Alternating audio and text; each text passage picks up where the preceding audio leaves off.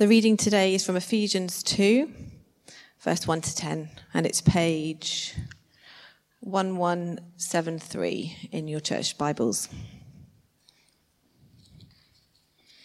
As for you, you are dead in your transgressions and sins, in which you used to live when you followed the ways of this world, and of the ruler of the kingdom of the air, the Spirit who is now at work in those who are disobedient. All of us also lived among them at one time, gratifying the cravings of our flesh and following its desires and thoughts. Like the rest, we were by nature deserving of wrath. But because of his great love for us, God, who is rich in mercy, made us alive with Christ, even when we were dead in transgressions. It is by grace you have been saved.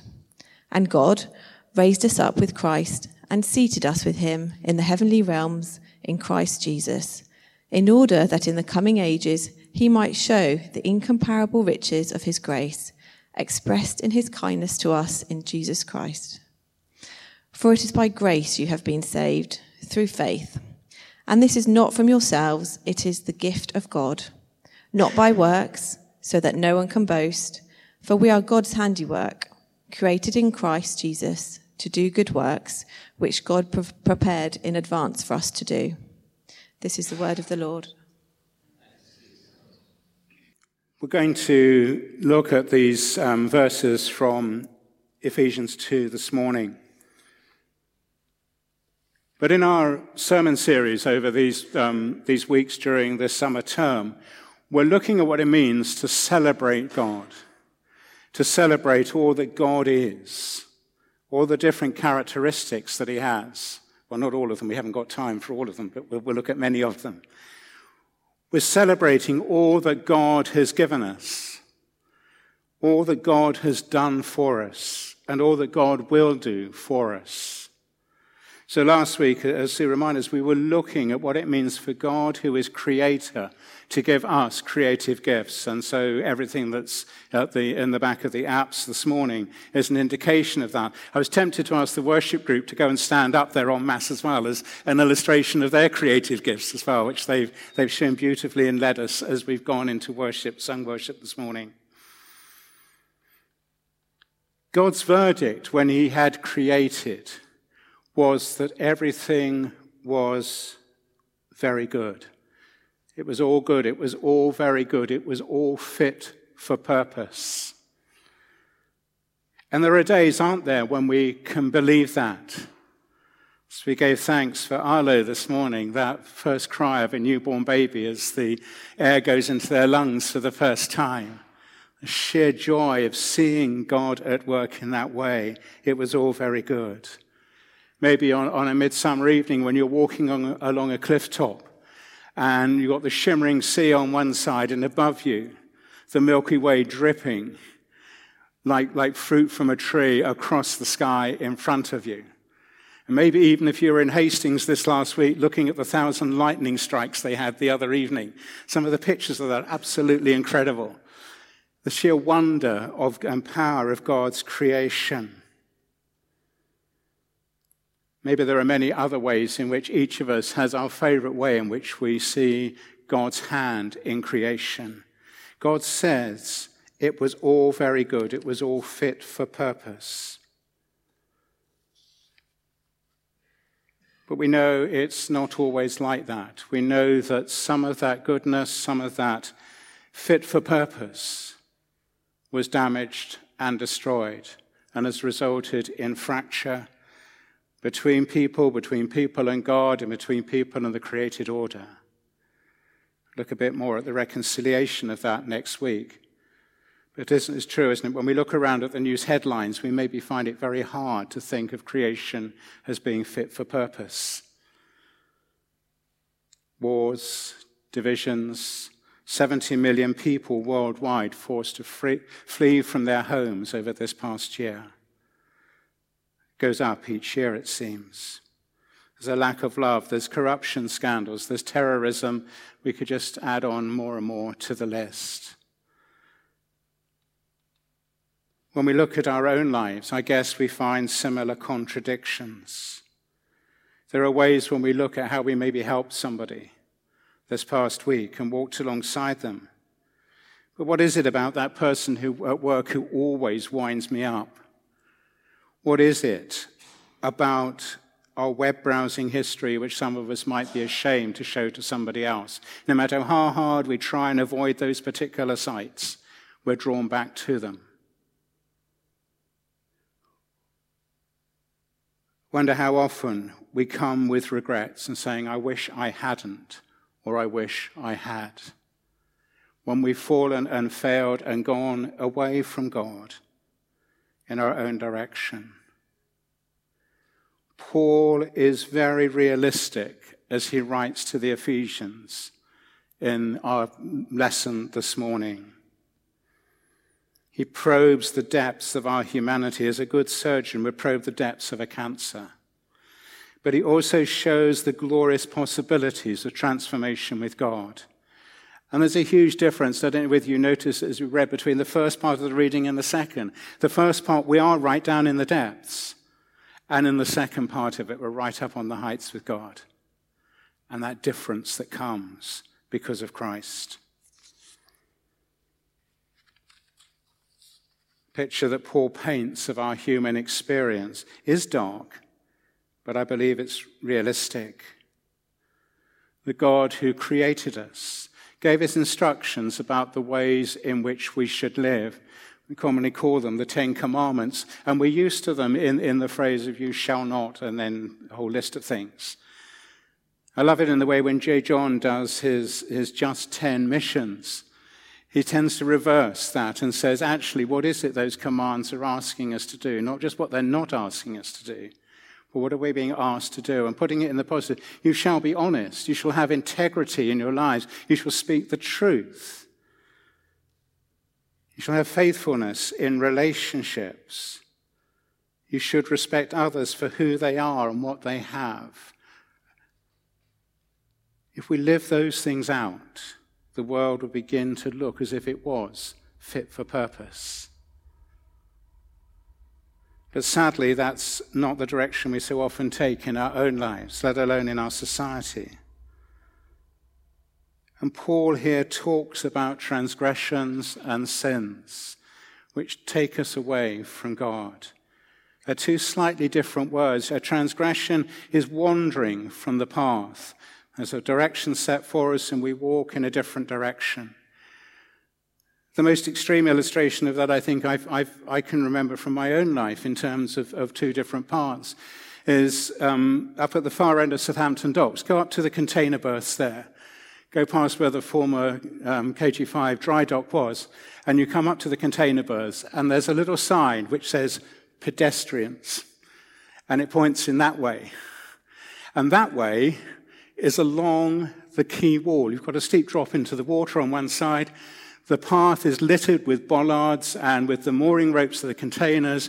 If you glance up, you've got containers whizzing across at a great speed as they load and unload the boats. And it looks very tempting to say, I'm not going to go down that way because it's difficult.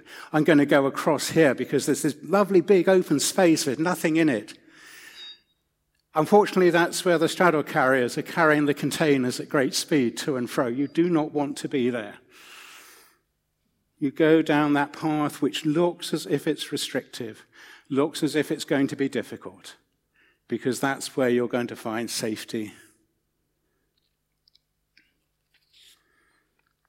To ignore God's path is probably best summed up as I did it my way. replaces God with our own selfish egos with our own assessments of what is right and wrong. It won't really matter if I do this. It's not really wrong, is it? Nobody else seems to think it is. But God does. But we say, I know better than God. It's almost like somebody saying, I don't need the highway code to drive on this road. So what if everybody else is driving on the left? It won't matter if I drive on the right. That's where transgressions are, where we're going the wrong way. Maybe we try and do those restrictions so that we don't go the wrong way. But I wonder how far we live up to the standards we set ourselves. Sin which Paul talks about here. The word underneath it comes from, comes from archery. It means you fired at the target and, and you've missed it. You've fallen short of the target. And I wonder how often we fall short of our own standards, let alone falling short of God's standards. And that's what Paul describes us as here. The standards we set ourselves, the promise to make ourselves that a dry January will mean that we'll have less alcohol consumption for the rest of the year. February the 1st, we're back to the same levels as we were before. Whatever those standards are that we set ourselves, which we fall short of, we also fall short of God's standards. But Paul indicates here that the problem is deeper than just the things that we do, because it comes from our shape, our, our minds. He says we walk in these things. Our whole mindset, our whole way of living becomes set against God's ways. It's not in our actions, but our desires and thoughts, he says, that lead us away from God and ever nearer to the destructive deeds which damage ourselves and others and often perhaps not least the ones we would proclaim to love the most.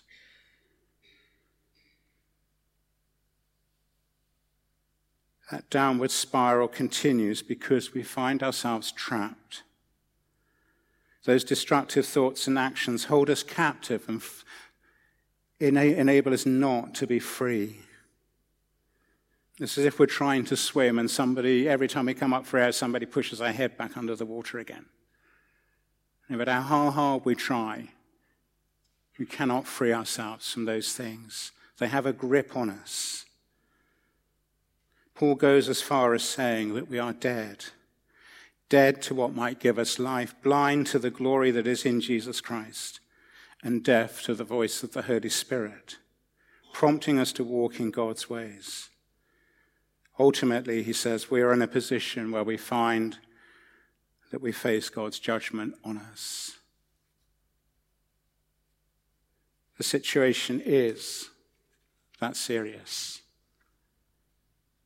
It's a very dark set of verses, verses 1 to 3, which just point where we are without Christ.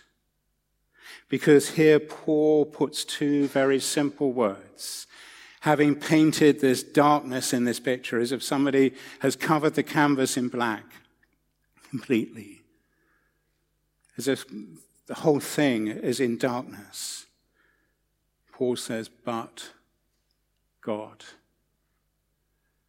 But God. And it's a turning point. Yes, it is like that. Yes, it is dark and bleak, but God. And here is the good news. But we only see it as good news if we realize the despair that we're in beforehand, if we realize the depths that we sink to, if we realize how far we've slipped away from God's good purposes in what He created in the first place. God is the Creator God who makes everything very good. God is the God who gives us guidance on how to live so that it will be very good. And God is the God who redeems us and rescues us so that it can become very good. And it comes through a rescuer from the outside, not of what we do inside. That's the good news in Jesus. We may have become dead and blind towards God, but God does not give up on us. He has great love for us, Paul says here. He says he is rich in mercy. He doesn't wait for us to put ourselves right before he begins to pour that love out. It's the love of a parent for a wayward child. That's the good news. That's the good news. And Jesus told a story about it, didn't he? Of a son who demanded his inheritance while his father was still alive, basically saying, Dad, I wish you were dead. I want all your money now. The father gave the son all the money. The son goes away, squanders it all, and comes creeping back to the father. And what does the father do? Tells him to get lost because he's a wastrel. Well, that may be how we would end up the story. Jesus doesn't. He says the father opened his arms wide to welcome him. That's the good news That despite our rebellion against God, despite our going against everything, despite our transgressions and our sins, the Father is waiting there with open arms to greet us in love because of all that Jesus has done for us. But God, who is rich in mercy, because of his great love for us, made us alive in Christ even when we were dead because of our wandering away from him. In Christ, a transformation can take place. We can move from the bleakness of the first part of this reading to the glory of the second, to the sheer wonder of what the second part of the reading says. And it's all because of God's actions in Christ. Now, far from being dead, we are made alive in Christ. During his ministry on earth, Jesus said that he had come that we may have life, life in all its fullness. Walking God's way in Christ is not a restriction to enjoying life. It's actually the key to doing so now in place of being held captive by our wrong desires, thoughts, and actions, we come under the authority of God to walk in his ways. The God who cares for us, the God who wills the best for us, that it might be very good. And now, in place of death, we're made alive in Jesus' story about the restored son. The son is given a new identity when he comes back. Fresh clothes are put on him, a new ring is put on his finger, a great party is thrown to celebrate all that God has done. We have new life in Christ, a new identity in Christ. It's a makeover job beyond anything that a television program could even imagine from the bleakness of the open part of this chapter to the next part of the verses. God is at work. God is at work. And Paul says it's all down to two things grace and faith. Grace and faith. Firstly, of grace, it's God who takes the initiative, it's God who works. In the life, death, resurrection, and ascension of God's Son Jesus, a makeover is possible.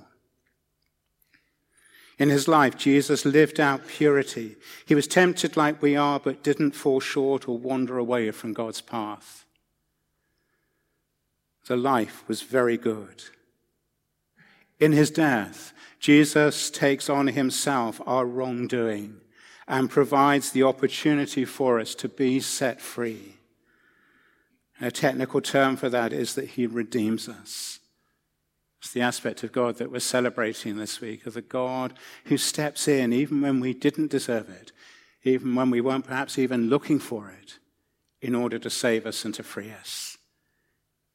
In his resurrection, Jesus breaks the power even of death itself to open a gateway to eternal life. And in his ascension, Jesus shows his work is completed and is in a position to send his spirit that we might be empowered to live for God to walk in God's ways, to show that it was very good. It's all done freely for us by God. That's grace. That's grace. It doesn't wait for ourselves to make ourselves perfect before accepting us. Grace means that God accepts us because of what Christ has done. It's all from the outside because we cannot rescue ourselves. It's a makeover that is freely offered. That is grace. And secondly, faith. The offer is made, but are we willing to take advantage of it? Are we willing to take it into ourselves? This love that God offers to us. There's a story that I, I, think I first heard from Rabbi Lionel Blue telling it of, of somebody who'd fallen over the edge of a cliff and it got caught on a, on a, on a bush about halfway down and um, began to shout, How can anybody save me? Can anybody help me? And he eventually hears a voice saying, Let go, I'll catch you. At which point the man turns around and starts shouting even louder, Is there anybody else out there? Are we willing to take the help that God freely offers to us? Or are we scared of doing that? He offers it to us in love, not to berate us, but to put his arms around us again and say, I'm going to change you. You're mine. I'm going to make it very good. It's an offer that God gives to each one of us. But what answer will we give when he offers it to us? It is this God who redeems who we celebrate in our thinking this week.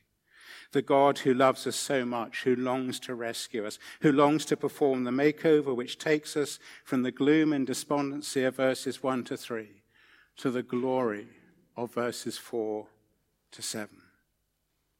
And we celebrate that in our songs and our hymns. We've done it already this morning, and we'll do it again in a minute. We celebrate by living our lives not my way, but God's way. Paul talks of the good works which God has prepared in advance for us to walk in. The way in which God will change us and lead us and help us to walk in his ways, walk in his path, whatever the obstacles might be that are in the way, to go and do that. No, I'm not pretending that those who have said yes to God's offer of forgiveness are going to be perfect. And you look around us here this morning to see that. But God has said, I will change you. I will transform you. It will take time, and each of us is a work in progress. But God is always there for us, always willing us on in His ways. God is there for us when we mess up. God's love will never give up on us. God's Spirit is there to empower us and to enable us to live out what God intends us to live out, to make us the people God intends us to be, for it to be very good, for it to be fit for purpose. This is the redeeming love of God we celebrate this morning. Let's be still for a moment.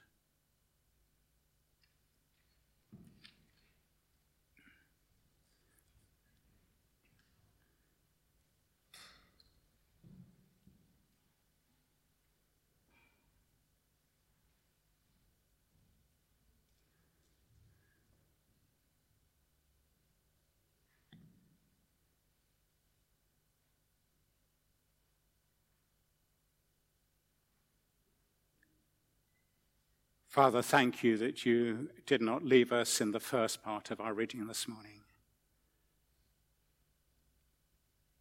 Thank you that in Christ you have stepped in to change us, to give us life, to help us to be free from those things which shackle us and bind us. Thank you that you have a future for us, a future which is glorious, both in this life and the next. Help us to receive your love. Help us to receive your spirit.